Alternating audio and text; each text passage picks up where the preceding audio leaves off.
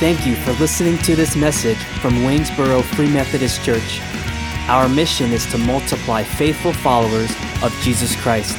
We hope this message helps you along your journey. There we go. Get these things out. You know what these are, right? It's called a Bible. Acts chapter 6 is where we're going to be today. If you didn't happen to bring a Bible with you, there's one in the seat back right in front of you. Guys, the words are too good for you to just take them as mine.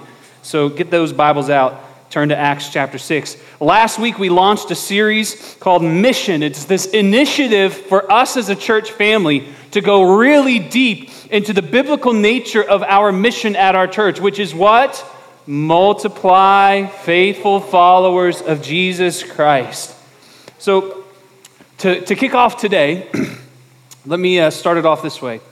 I personally have always had an appreciation for. Uh, spec ops operations, like special operations in the military and police forces, right? So uh, when I say spec ops, I'm talking about like maybe SWAT teams, I'm talking about uh, the, the SEAL Team 6 stuff that's always happening. I, I have an appreciation for those things because they're really difficult, but also I just am fascinated by them. I kind of wanted to be one when I was growing up. Um, I, I, loved movies about them. I loved shows. I love games, video games, whatever. I, lo- I always grew up loving these things. And and ironically enough, um, while I wanted to be one when I grew up as a kid, uh, here I am.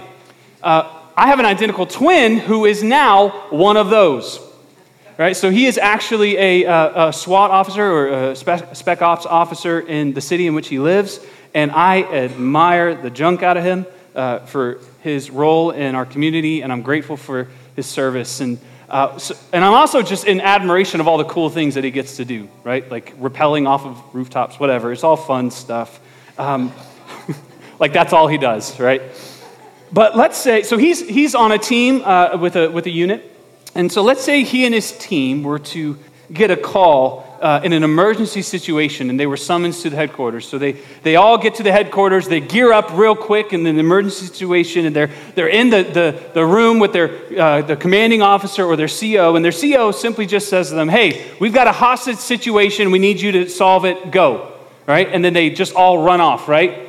Uh, would, would, would, you, would you think that they would have enough information that, that was necessary for them to uh, accomplish the mission? Absolutely not. No, they would not have enough. You'd have one officer rappelling down the building and crashing into the wrong floor, right? You'd have the other officer doing hostage negotiations uh, with the Dunkin' Donuts across the street instead of the bank. No, what, what needs to happen is they need to be properly briefed, right? To brief is uh, to instruct or to inform someone thoroughly, especially in preparation for a task. They need the briefing of the specific situation. And not only that, but they, they need the briefing on the specific strategies, right? Or else they're all going to be off doing their own thing, trying, trying to, to, to solve the problem on their own. And that's why the success of their mission will be determined or only as good as their briefing, right? And I believe the same thing is true here. The success of our mission will only be as good as our briefing as good as we go into the Word of God and understand how is God accomplishing the multiplying of faithful followers of Jesus Christ in the world through us. How do we do it? And our success in this mission will only be as good as our briefings. And so, so that's why in these next weeks to come, we're going to start off this series uh, uh, going through our mission in brief, right? With briefings, specific briefings, going word by word, walking through our mission statement together according to God's word. So, so picture us now. We're, we're, we're, we're assembled, right? We've been assembled like the Avengers, and we're getting briefed, right? We're getting briefed for our mission. This is our headquarters, right? And I'm your commanding officer. No, I'm just kidding. So we, we, we're in headquarters, we're getting briefed, and we're going to start with our first briefing this week on simply the word multiply. Can you say that with me? One, two, three. Multiply. That starts off our mission. And I, I, I can't go into this word without addressing some of the baggage that some of us might carry when it comes to multiplication, when it comes to multiplying. Uh, we've got some baggage because for many of you, math wasn't just the most difficult subject in school, it was the one you most disliked.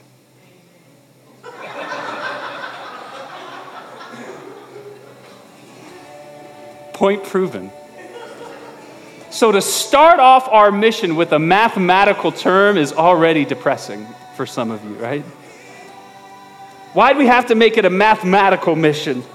Right? Couldn't we have picked a different topic from school to make our mission around? Like if we picked sports or PE, like, like tackling the Great Commission for the Lord or, or spiking hell for heaven's sake. Or what if we picked the topic of life skills, right? You know that life skills class that everybody didn't enjoy? Baking up followers of Jesus Christ right? We could do that, or, or cross stitching people together into the image of Jesus. We could have, we could have, guys, I'm sorry, those were incredibly corny, but I have one more. Rescuing those choking on sin and death. Because you know in life skills how you learn the, the thingy? Blah, right? The Heimlich, the Heimlich maneuver. I don't have any more, right? That's, that's the last of them. You're welcome for that. And all God's people did say amen.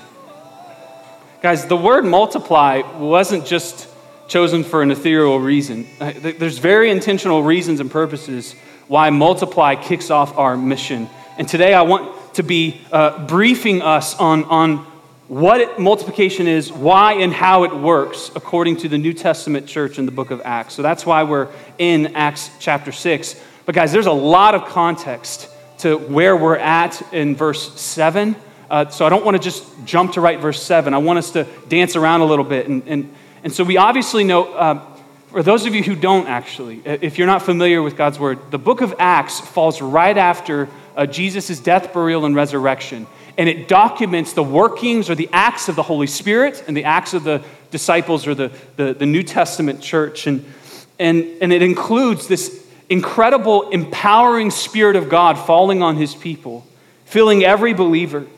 And it also includes these apostles going around and, and, preaching and teaching God's word. People are being saved and people are being added unto the Lord. In fact, Acts 5:14 says, "More than ever believers were added to the Lord, multitudes of both men and women." May that be the word for our church.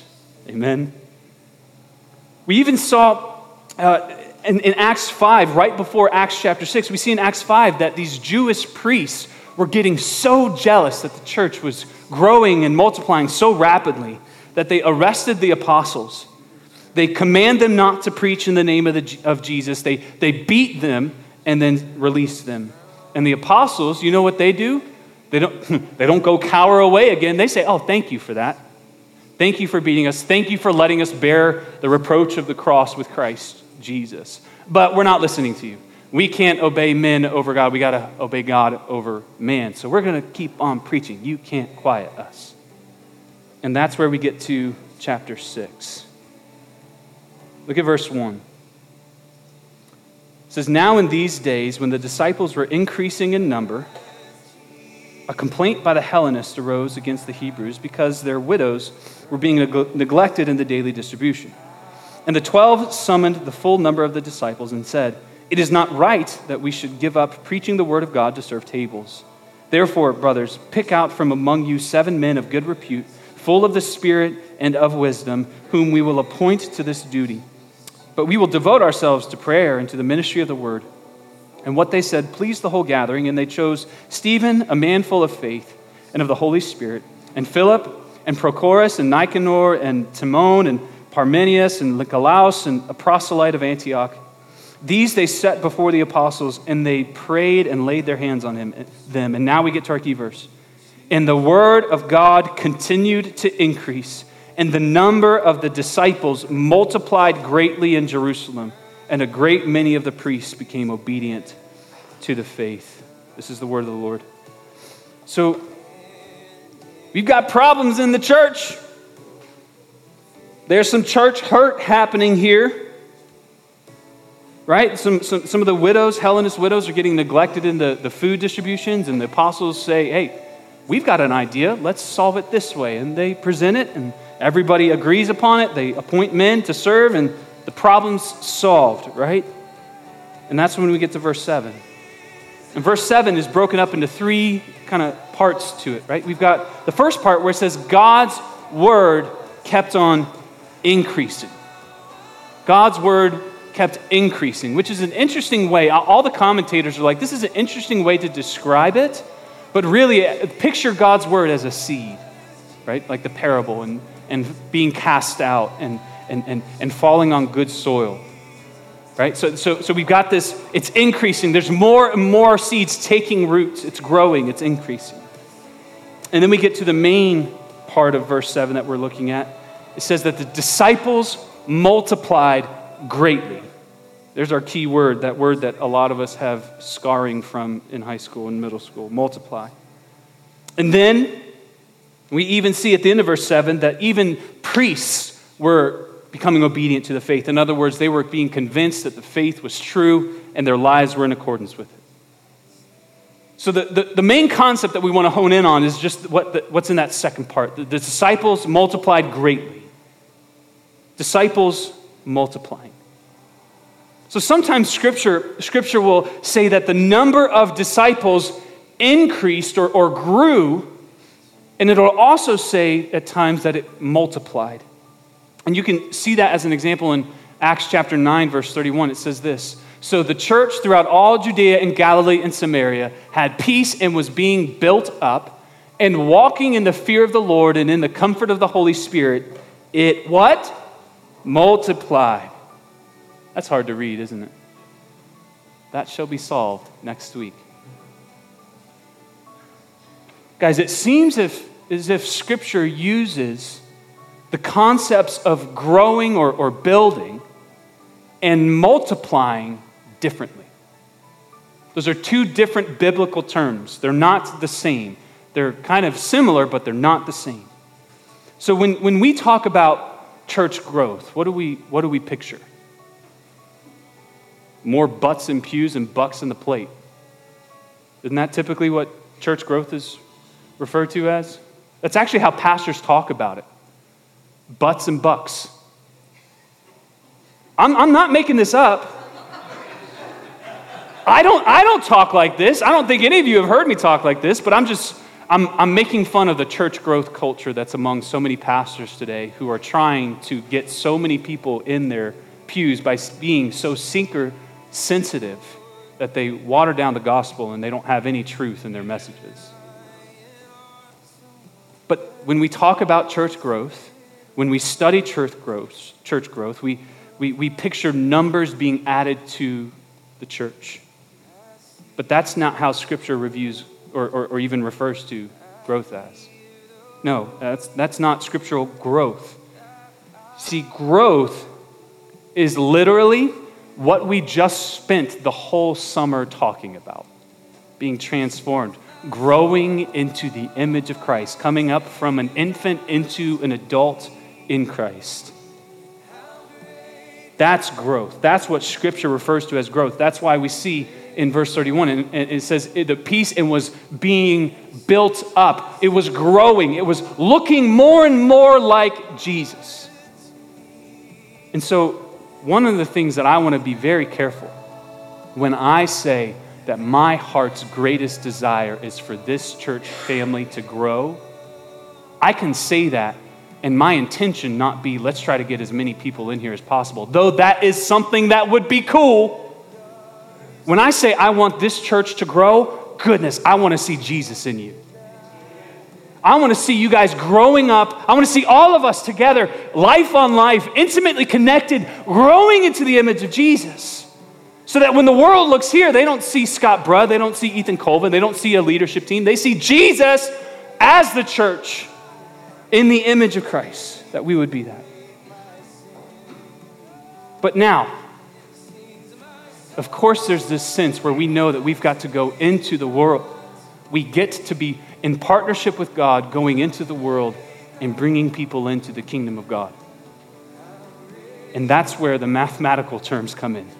Less organic and more mathematical. When we talk about adding in of new people into the kingdom of God, that's when scripture uses the word multiplied. You can see it multiplied. That's why we start off our wording or, of our mission with multiply. Guys, we don't want to just be so simply inwardly focused into what happens right here that we lose sight of the world that desperately needs Jesus. We don't want to be such an inwardly focused church that all we care about is, is, is simply building one another up when there's people who can be built up in Christ outside of these walls and need Jesus. So, yes, we, we want to see people growing up in Christ, and we want to see new people being added in. We want to see lost people being found, infant believers growing up into maturity as well. In other words, we want to grow in maturity and then multiply that maturity. So instead of thinking in terms of breadth, we're thinking in terms of depth. And as we go deeper, the natural overflow is to go wider. We want to multiply mature believers, faithful followers. Why? Why multiply? Guys, multiply has been on the heart of God since the beginning of creation, has it not? It's the very first commandment that God gave to humanity be fruitful and multiply. Now, of course, we know what that means make a lot of babies. And all the men said, Amen, right?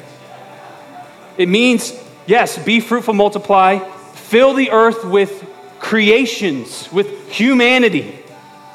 But guys, you got to remember that humanity was made in the perfect image of God and had not fallen yet. So we were to be multiplying image bearers of God. So, multiplication of godly people was the design from the start. And not only that, we, we see after the fall, God still say, hey, that's the mission. That's what I want you to do. Multiply, bear fruit and multiply. Be fruitful. He says it to Noah after the flood, after he cleansed the earth with the flood. He said to Noah, be fruitful and multiply. We see God's people in slavery to Egypt in Exodus, and yet we find them multiplying so numerously. And guys, we could keep going through the Old Testament, but we, what, if we, what if we look at the end of the age? What if we look there? Not just in Old Testament history, not just in New Testament church, but what if we look at the coming kingdom of God? What do we see? We see in Revelation a multitude multiplied people, too numerous to count, gathered in from where? Every tribe, every language, every people, and every ethnicity, and they're all gathered around the throne of God. They're clothed in the righteousness of Jesus, and they're singing his praises. That is the scene of heaven. A multitude, a multiplicity of people God desires for his people to be multiplying across every single line that seems to be dividing us today ethnicity, language, political lines, culture, so on and so forth. God desires for us to be multiplying. And yet, what does that even mean, right? We're still kind of out there. What do, we, what do we mean by multiply? How do we even go about doing that? Now, I'm about to share something with you that some of you might be like, you? Um, and I don't think I've shared it before. Uh, math was my favorite subject throughout school. Yeah, I, I thought so. Save the tomatoes and celery and lettuce for the heresy. I don't need to hear it right now. Math was my favorite subject. So, like algebra and geometry, trigonometry, I, I loved it. I loved statistics. Man, I aced statistics. Calculus, it's like a good morning cup of coffee. Those things were my jam. You know what I wasn't good at throughout school? Reading and literature.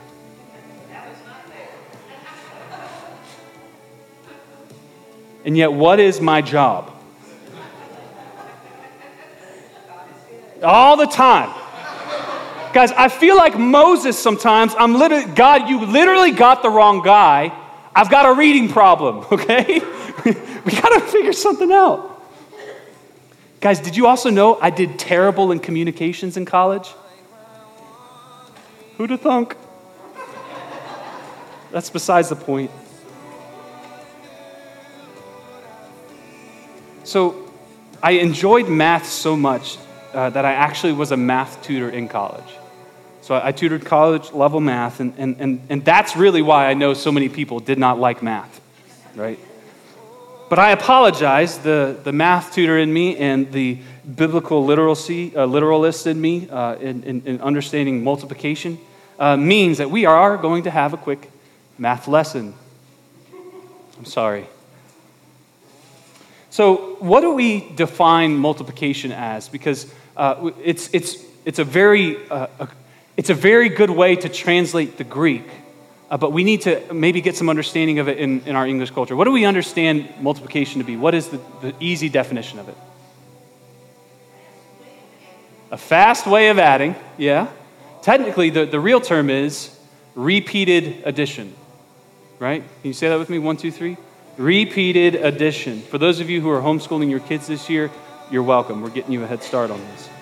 So, repeated addition. So, for example, let's say we wanted to take 3 times 5. Obviously, if you know your times table, it's what? 15. But it, you did that because you already memorized it. The math behind it is this you take 3 and add it to itself 5 times. So, 3 plus 3 plus 3 plus 3 plus 3 is 15. So this is repeated addition. Multiplication is repeated addition. Now, let's take this. That's the math lesson. Boom, done. That's all it took. Didn't hurt too hard, did it? So now we're going to land this into the multiplication of faithful followers. What does Scripture mean when it talks about multiplying? So I'm going to introduce you to Mark. You say, Hi, Mark. Hi, Mark. Mark has been following Jesus and, and recently, he became really deeply convinced that, that, that the purpose and mission of his life could be used for something much more. In fact, he, thought it, he found out that it can be used to make disciples, and, and people can experience the same level of joy in Christ that he has. So, Mark decides that he's going to start reaching out to people and start sharing the gospel with people around him. Not awkwardly, right, but genuinely, relationally. And he starts giving them the gospel of the kingdom of heaven that says Jesus has done everything necessary to save us from our sin and to restore us back to God. He starts sharing it with people. Some people, ah, they mock him. Some people are like, ah, that's, I, I, I've got to get over some things real quick. Some people say, I, I, I don't think I can deserve that. But then there's this one person that he shares the gospel with Mila. Say hi, Mila. Mila. She receives the gospel in faith. She believes it. Now, have we multiplied? No. No, this is, this is not multiplication. What have, we, what have we done? Addition, right? We've just taken one, we've added one, so now we have two faithful followers of Jesus Christ. Now, what do we need to do in order to multiply? It's what? Repeated addition. You like that? It's swooped down? Okay. We need to repeat the addition, which means while Mark was also reaching out to Mila, he ended up sharing the gospel with his friend Maverick, who lives next door to him. And Maverick receives it by faith. So can you say hi, Maverick? Hi, Maverick. That's the last time I'll ask you to do that. It's weird, isn't it? Saying hi to a silhouette figure. So now, have we multiplied? Yeah, we've repeated the addition. Right? 1 times 3 is 3. Or 1 plus 1 plus 1 is 3. We've repeated the addition. So technically, yes, this is multiplication. This is multiplying disciples. And yet we still have a problem. Do you know what the problem is? Mark is the only one reaching out with the gospel of Jesus, which means we will only have as many followers of Jesus Christ as Mark is sharing the gospel with and it is received. So let's say Mark did this once a year, right? Once a year, he tried to make it his goal to, to bring somebody into the kingdom of God through the gospel. If he did that for 30 years, how many disciples would we have? 30, right? Over 30 years, only 30. Guys, Waynesboro City itself has 22,828 people living in it. And it has grown at a rate of 8.67% since the last census in 2010. So, is this model of multiplication depending on one person to accomplish the mission? Is this model of multiplication in any way going to be effective in reaching the community around us? No. Is it going to be in any way effective in reaching the massive number of babies being born and the growth rate of humanity happening even in just our little county today? Is this going to impact that at all? Mm-mm. Which doesn't mean that this isn't important. But, guys, the multiplication of faithful followers of Jesus across our city and across the generations will not happen here if y'all are depending on one person to do it. It won't make any effect into the community. It won't make any effect across generational lines. If you're depending on maybe that one spiritual person that goes to our church, yeah, they seem to be a real true evangelist. Goodness. Let's let them take care of it. It's not going to happen. So, this is why we don't limit our mission to just simply making faithful followers of Jesus Christ. We say multiply. We have a goal of multiplication. And the key for us as a church to reach that task or to accomplish that mission is for us to make disciples who multiply disciples. We have to we have to be the kind of disciples that make disciples, and the disciples that we're making are the ones that should be making disciples as well. This is the key. So, so let, me, let me show you. I'm going to reintroduce Mark to you. Say hi again. Oh, no, I said I wasn't going to ask. Be gone, Mark. So let's say Mark leads Mila to faith in Jesus. But he understands that his mission isn't just simply to evangelize, but it's to disciple.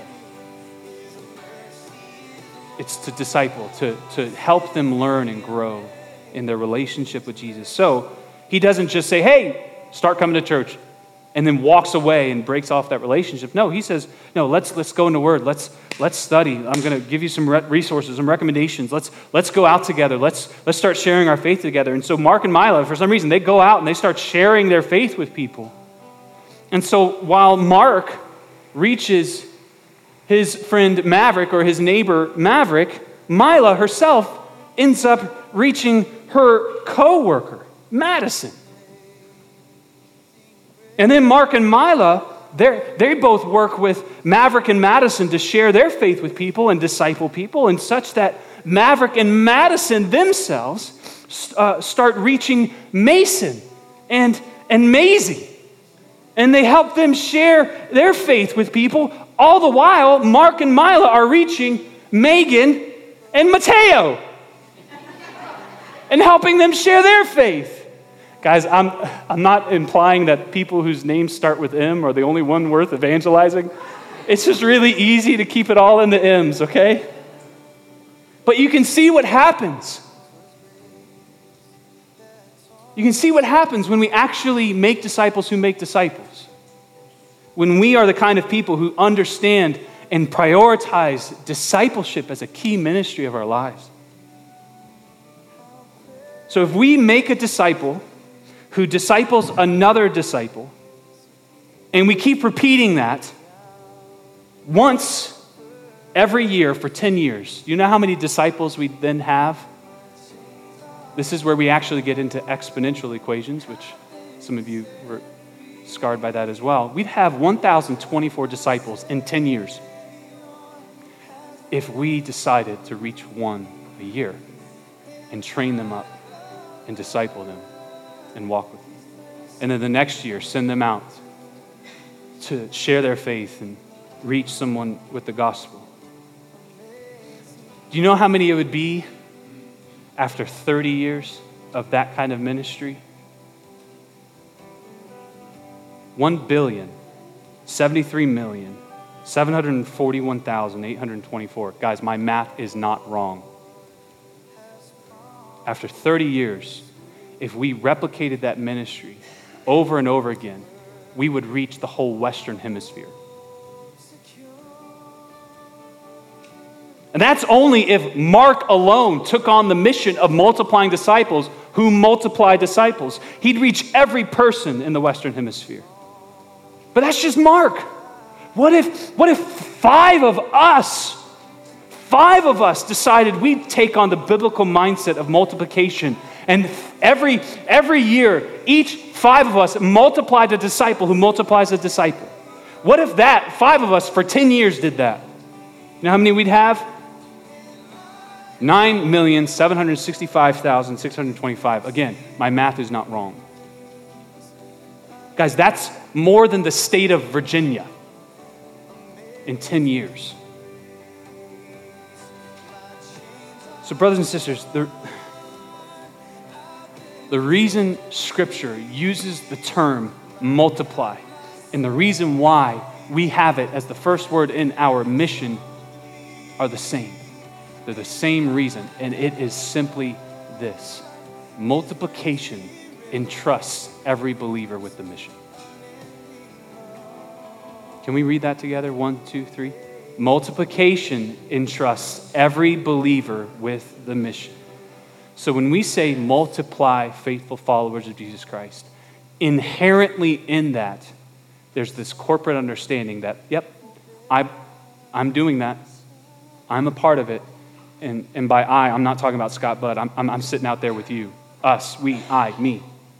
We are doing this. It entrusts every believer with the mission. Guys, if you were to look at the, the, the, New Testament church and how it operated, the apostles weren't the only ones reaching people with the gospel, were they? Absolutely not. No, they had, they had uh, servants that sometimes get called deacons. They were reaching people, right? They were reaching people with the gospel. You had couples, husband and wife, bringing people into their home and discipling them. You had, you had people all in the church reaching out and discipling others. So, the vision here of this mission is that every one of us reaching out, bringing in, discipling up, and sending out.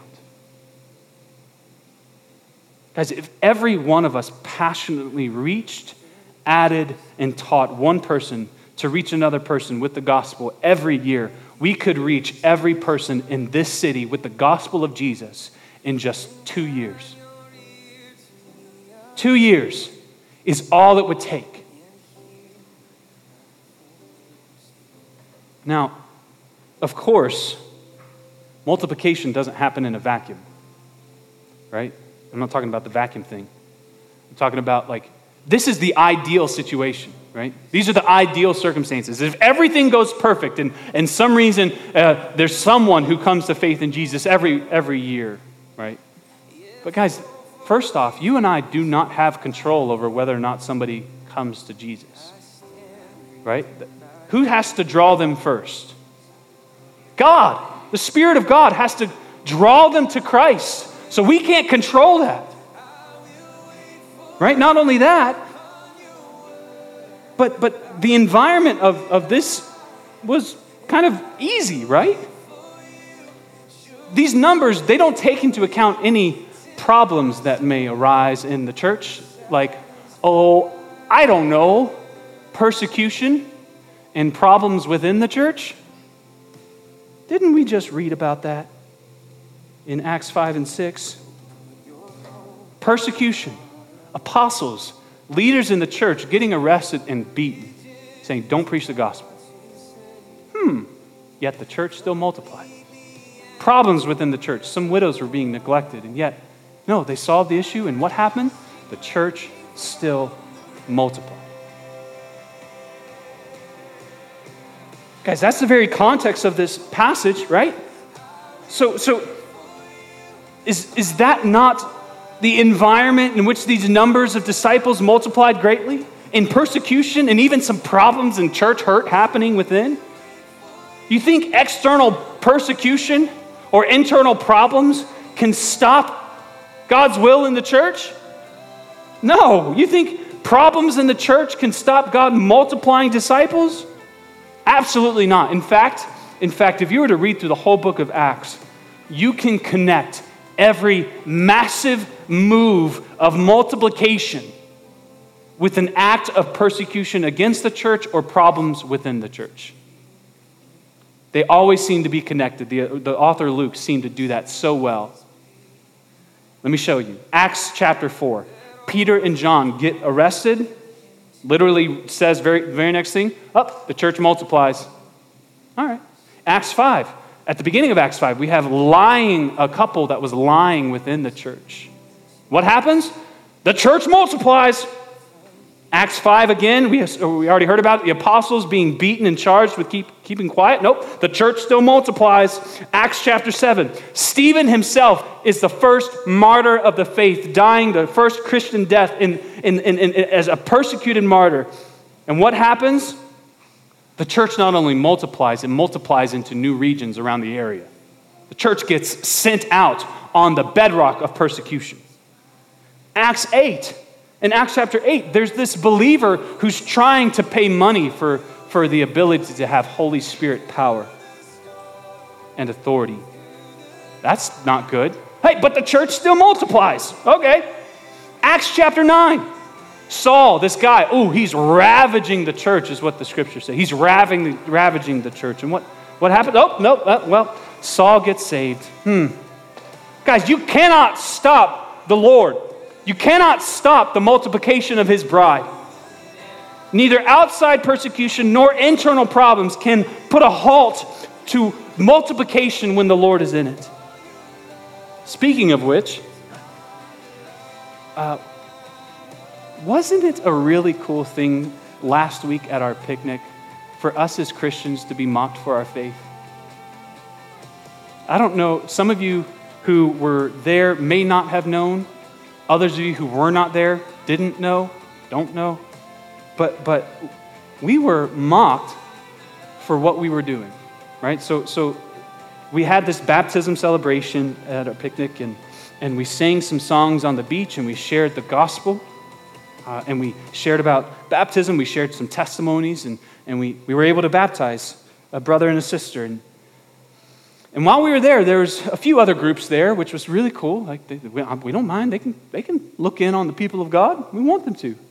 But there were some people there, and, and while we were singing our songs about how we stand amazed at the presence of Jesus the Nazarene, one individual started mockingly yelling at us the name of Jesus over and over again.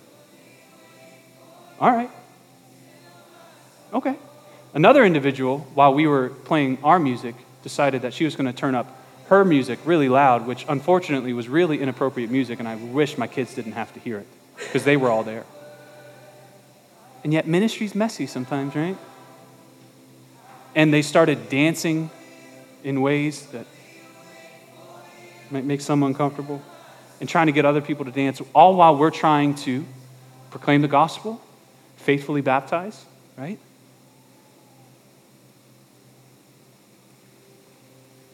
Isn't that so cool? I'm saying it's about time, right? It's about time our faith was tested and our faith was tried in the fire of persecution. Now, I'm going to say something real quick. That level of persecution is like this. There's got, we got brothers and sisters around the world who, when they go get baptized, they're beheaded the next day. That's persecution. But it's finally nice for us to actually be mocked for our faith and be like, oh, nope, Jesus is worth it. Okay, yeah, this is worth it. So let, um, some of you might not agree with this, but I'm going to amen it. Let persecution come. I am tired of us being free to be comfortable in our faith. I want us to be tried and I want us to suffer in the fire of persecution so that our faith can be refined and purified. Because remember, we don't have to escape suffering, we can embrace it as a means of God to refine our faith. Guys, I mean, scripture over and over again shows us that it's, it's on, in, in the environment of persecution, that the church just seems to flourish and multiply over and over again. Guys, if you don't know this, that's exactly what's happening in China right now. It's exactly what's happening in China. Right? This communist country that has outlawed Christianity and outlawed proselytizing, which is basically sharing your faith. Right? They've outlawed all of it. And yet the church is multiplying rapidly. And you know what? COVID 19 served to multiply the church even more.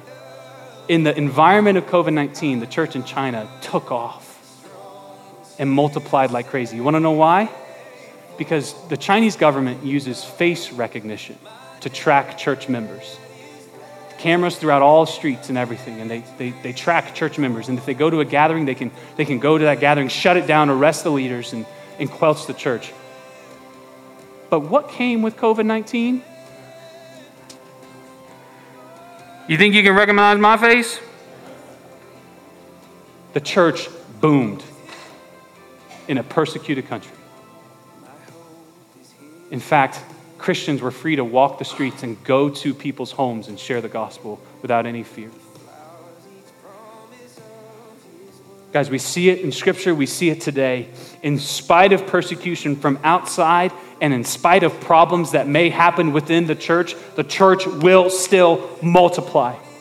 Even people who are most unlikely to come to faith in Jesus will come. We really can multiply faithful followers of Jesus Christ. So, with all of this, there's two things that I want to challenge us with. One of them is for me but I need to bring you in on it. The other one is for us. The first one for me as a pastor. In studying for this whole uh, idea and sermon on, on multiplication in the church, um, I heard a question that has haunted me for days. And the question is one that I need to share with you because it might give an explanation for the things that happen within our church. Here's the question Remember, keep in mind that I'm responsible for the vision of, of the mission of our church. I'm responsible for cultivating leaders to accomplish the ministry of our church. Keep that in mind when I show you this question. If someone were to perfectly participate in everything that we do together as a church, who would they become? I'm not talking about I attend a church once a month. I'm talking about they're here every Sunday, they're here every Monday night, they're here at a life group. Everything that we offer, they're at. If they were to attend everything, if you were to attend everything, who would you become? My fear, my fear is that we'd become comfortably entertained and spiritually overweight Christians, educated far beyond our obedience, with no awareness of the Spirit within us, the coming kingdom of God, or our God given purpose.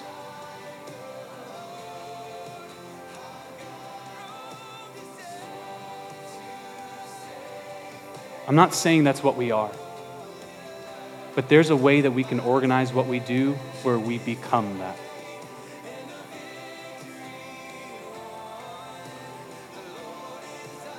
So, what that means for me is that we need to really evaluate what we're doing as a church and maybe get rid of some of the good things that we have to intentionally focus on disciples making disciples on discipleship that multiplies. So so what that means then is all of my efforts as a pastor as a as an elder in this church will be to strategize and and and, and sweat and minister according to the multiplication of disciples, not the entertainment of Christians. So that's how this is landing for me. What about for you? I need to do this quickly. What about for you? Here's what I'm sensing. I threw out numbers like 9,560,100 people, five. That was not a number. I'm not a math tutor anymore. That can get overwhelming, right? Oh, wait, we've got to reach, we've got to reach 9 million people. We got to reach our, reach our state. Whew.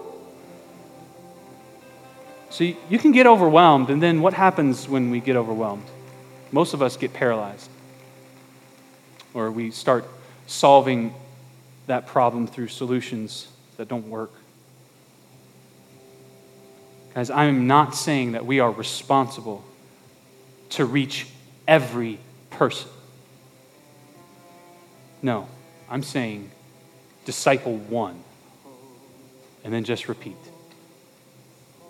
Can we say this together? One, two, three. Disciple one and repeat.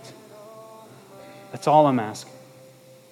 That would be multiplication, repeated addition. So, will you decide today that you will reach at least one person with the gospel of Jesus and then help them grow in their faith and reach one? Start there. Don't look to the 905,003, four people. Look to the one. Think of the one. Disciple the one, and then repeat. And if you have a lot of hesitancy about sharing your faith, right? If, if you got fear, whatever it is, uh, we can talk. We're going to have some training coming up for that. But regardless, will you decide today to reach at least one and help them reach one? Who knows? We might see a movement of multiplication happening in our little church, in our little city. But it starts with you disciple one, and repeat. And there and then we will accomplish our mission to multiply faithful followers of Jesus Christ. Let me pray. Father, um, we recognize that, that the multiplication of, of faithful followers, uh, it, it, it's not solely on us, right? In fact, it's, it's, it's predominantly on you. It's, it's something that you have to accomplish through us. And it's something that we see throughout your word that you desire, that you delight in, that, that we get to be a part of. And so, God, our, our humble desire would be that you would multiply disciples here, that you would engage every single one of us, no matter how inadequate, no matter how uh, broken we may feel, no matter how uh, desperate or, or depressed we may be. God, I pray that you would awaken all of our souls to this incredible mission to multiply faithful followers of Jesus Christ, that we would do our part, every single one of us, discipling one and then repeating. So, God, would you equip us and enable us? Bring to our minds that one who you desire for us to reach. And may we go without hesitancy. And may the word of God here, may your word increase and multiply throughout this land. We love you. We pray all this in Jesus' name. Amen. We hope this message helps you multiply faithful followers of Jesus Christ. For more information about our church, please visit waynesborofm.com.